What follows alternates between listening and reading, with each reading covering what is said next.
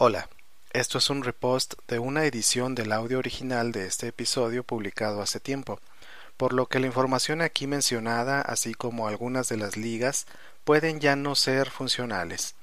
Hecha la advertencia, continuamos.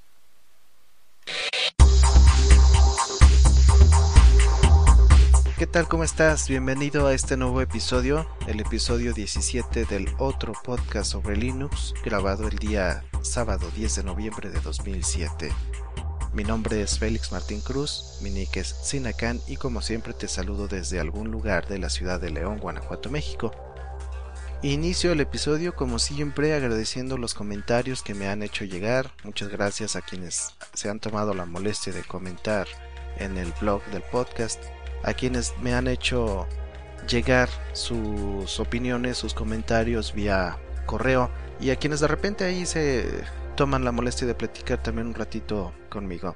Te invito a que si tienes alguna sugerencia, algún comentario, alguna aportación que quieras hacer a este podcast, lo hagas ya sea eh, comentando en el blog del podcast en www.opsl.com.mx o bien escríbeme a mi correo personal fmcruzg.gmail.com. Cualquier sugerencia que hagas será tomada en cuenta y bienvenida.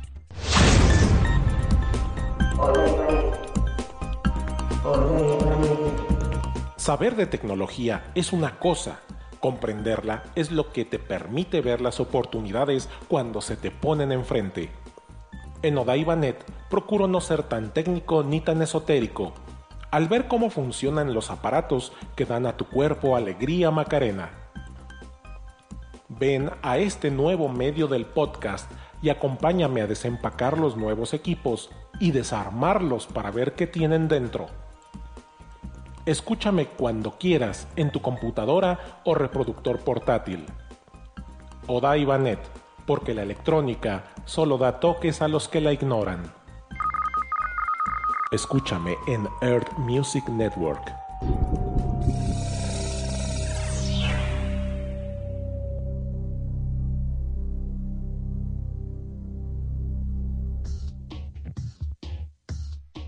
Esta ocasión, pues te voy a platicar un poquito sobre cosas que nos pueden ocurrir, como son los desastres en la información de nuestro disco duro. Esto viene a colación principalmente por un correo que he recibido de un escucha llamado Darío Malao. Él tiene un problema, me dice que su computadora se traba, el Ubuntu se traba. Me dice, el problema es que se trabó, tuve que resetear la compu y desde ahí ya no me deja entrar. Se traba apenas empieza a cargar Ubuntu, a veces me dice que se solucionó el problema, pero me dice que necesita reboot, pero de ahí no se mueve. Cuando pongo Live CD se traba también y se deforma el logo de Ubuntu. Pero esto me sucedió cuando instalé la tarjeta de video y de sonido y no sé si esto es lo que está afectando.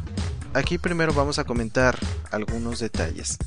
El primero y más importante es que desafortunadamente no todo el, hardware es aún 100% compatible con Linux, o sea que no todo nos va a trabajar con Linux. Si vamos a adquirir un nuevo tipo de hardware necesitamos verificar primero que éste sea compatible, que pueda trabajar con nuestro sistema.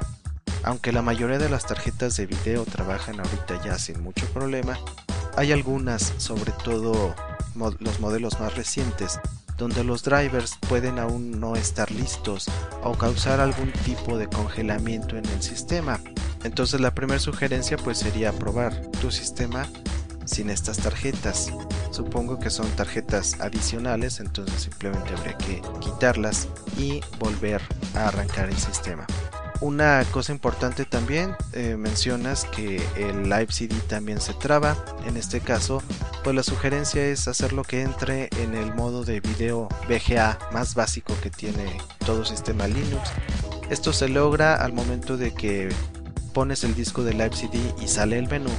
Hay una tecla F4 que permite iniciar el sistema en el modo VGA sencillo. Esto pues no te va a permitir que, el sistema tal vez se vea a su capacidad completa tanto de resolución como de calidad de color, pero es suficiente para poder arrancar el disco. Una cosa muy importante también tengo que mencionar que presionar el botón de reset puede ser muy perjudicial para cualquier sistema operativo, no nada más para Linux. Si has notado, en todas las computadoras tenemos un, un indicador, un foquito OLED que está encendiendo y apagando constantemente. Este viene a ser el indicador del disco duro y ese encendido y apagado nos indica que el disco está en actividad. No sabemos en realidad en qué momento está escribiendo o en qué momento está leyendo información del disco o si está haciendo ambas cosas. Lo importante es que si este, este foquito, este indicador está encendido y en ese momento se presiona el botón de reset, pueden ocurrir daños graves en el sistema. Puede ocurrir que se dañen partes que son esenciales en el disco y de las que te voy a platicar un poquito más adelante. O puede ser también que se dañen archivos de sistema. Esto pues me ha tocado de una manera más, más seguida, digamos, en sistemas Windows, no tanto en Linux, pero también llega a suceder. Es muy perjudicial porque puede ocurrir que grabe información incorrecta al momento de presionar el reset. Entonces no sabemos realmente qué es lo que, lo que guardó. Puede ser que sobrescriba alguna parte de algún archivo que es esencial al sistema y simplemente ya no va a entrar. En ese caso pues tendremos que reinstalar nuestro sistema para poder recuperarlo. Ahora bien, es importante hacer notar que un sistema Linux, aunque parezca estar trabado, casi siempre puede recuperarse sin tener que presionar el botón de reset para nada. Lo primero que tenemos que intentar es la combinación de teclas control alt más alguna tecla de función, por ejemplo F1 o F2.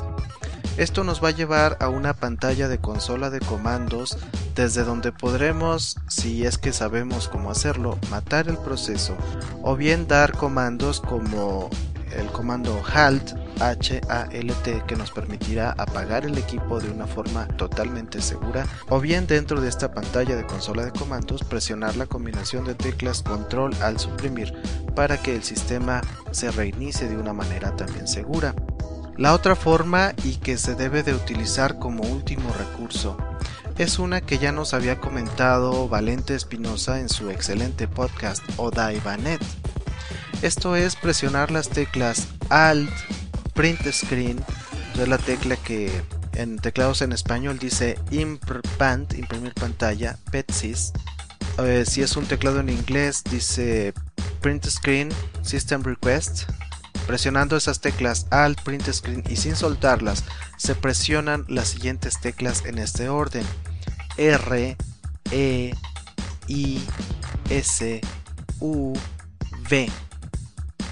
Esto es el último recurso para poder apagar nuestro sistema de una manera segura. Vamos a ver qué significan estas combinaciones. La combinación de Alt Print Screen y la tecla R se le indica que se activa un modo especial de teclado donde se permite enviar comandos incluso aunque estemos en una sesión gráfica, lo cual pues es bastante común. Esto es muy útil cuando simplemente por medio de control alt y la tecla de función no podemos abrir nuestra pantalla de terminal. Lo que hace la letra E la verdad no lo tengo. Cuando presionamos la letra I se le está indicando que se apague el sistema sin hacer ningún tipo de sincronización ni desmontar las unidades aunque no se va a reiniciar. La tecla S intenta sincronizar el sistema reduciendo la posibilidad de pérdida de datos y muy posiblemente evitando que se tenga que ejecutar el comando fsck al reinicio del sistema. Si has notado, este comando se ejecuta de vez en cuando al tener un determinado número de veces que se ha reiniciado o iniciado el sistema. Al presionar la letra U se le está indicando que se intente desmontar todas las unidades y montarlas de nuevo como sistemas de solo lectura. Y cuando se presiona la letra V, se le indica que se reinicie sin desmontar las unidades y sin preocuparse de sincronizaciones.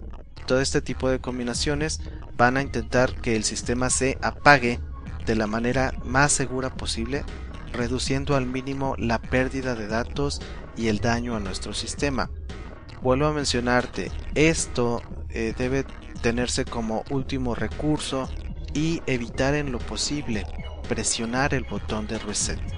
Un método abreviado para lograr esto mismo es presionar las teclas Alt Print Screen R y luego la combinación Control al suprimir, aunque esto no todos los sistemas lo aceptan. Bueno, y una cosa también muy importante, pues yo les he mencionado muchas veces, no soy gurú, trato de ayudar en la medida de lo posible. Si alguien tiene alguna sugerencia de cómo nuestro amigo Darío puede recuperar su sistema, es bienvenida, háganmela llegar, yo la publicaré ya sea en el blog y después la mencionaré aquí en el podcast y se la haré llegar también a él para que pueda recuperar su sistema de una forma lo más fácil posible.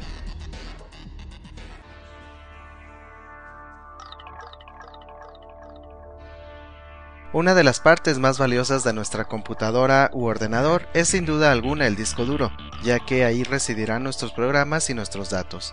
Un disco duro generalmente no es accesible al usuario ya que está dentro del equipo y protegido de cualquier tipo de manipulación externa.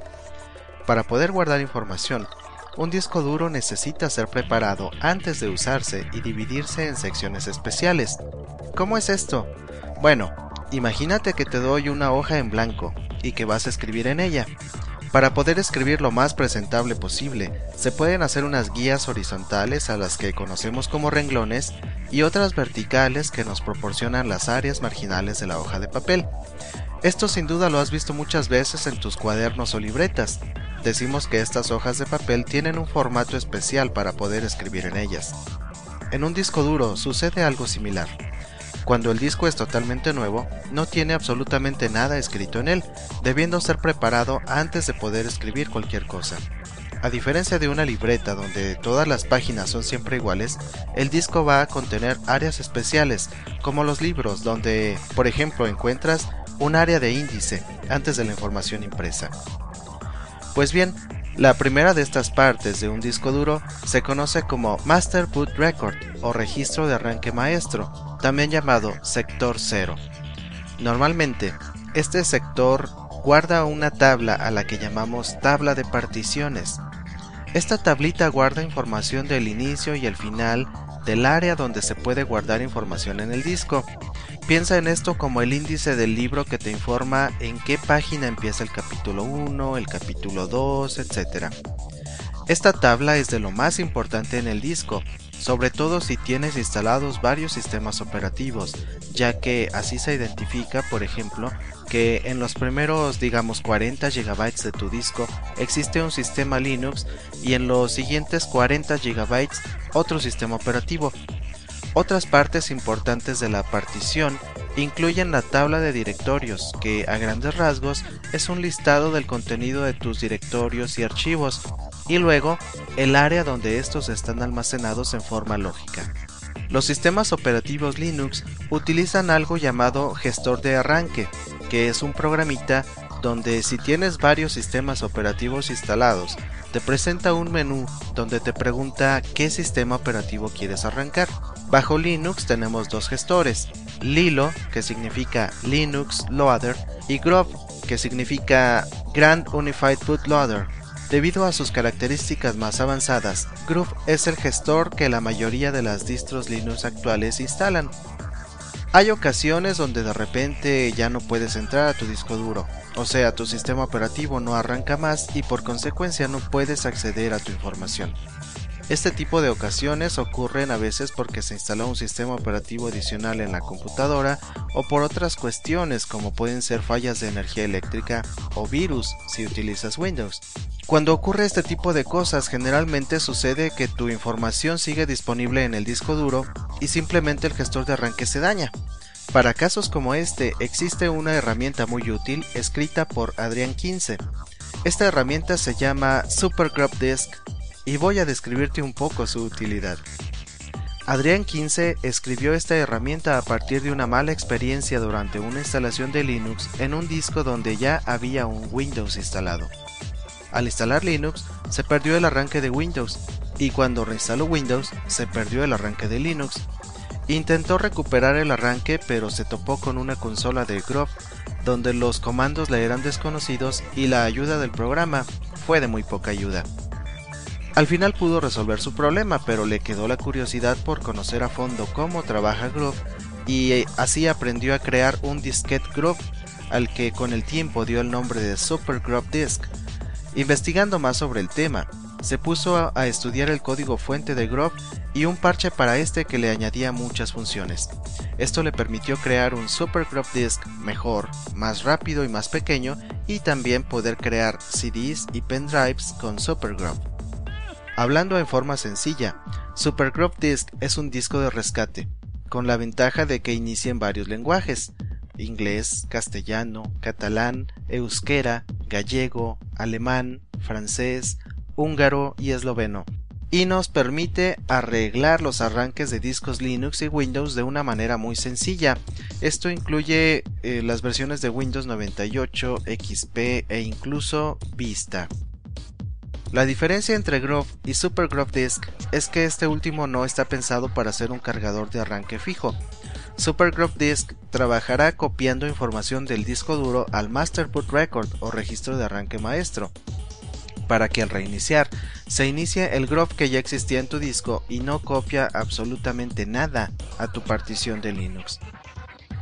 Entre los usos que le puedes dar a Super Grove Disk se encuentran la recuperación del arranque de Linux mediante la opción del menú Arreglar arranque de Linux Grove.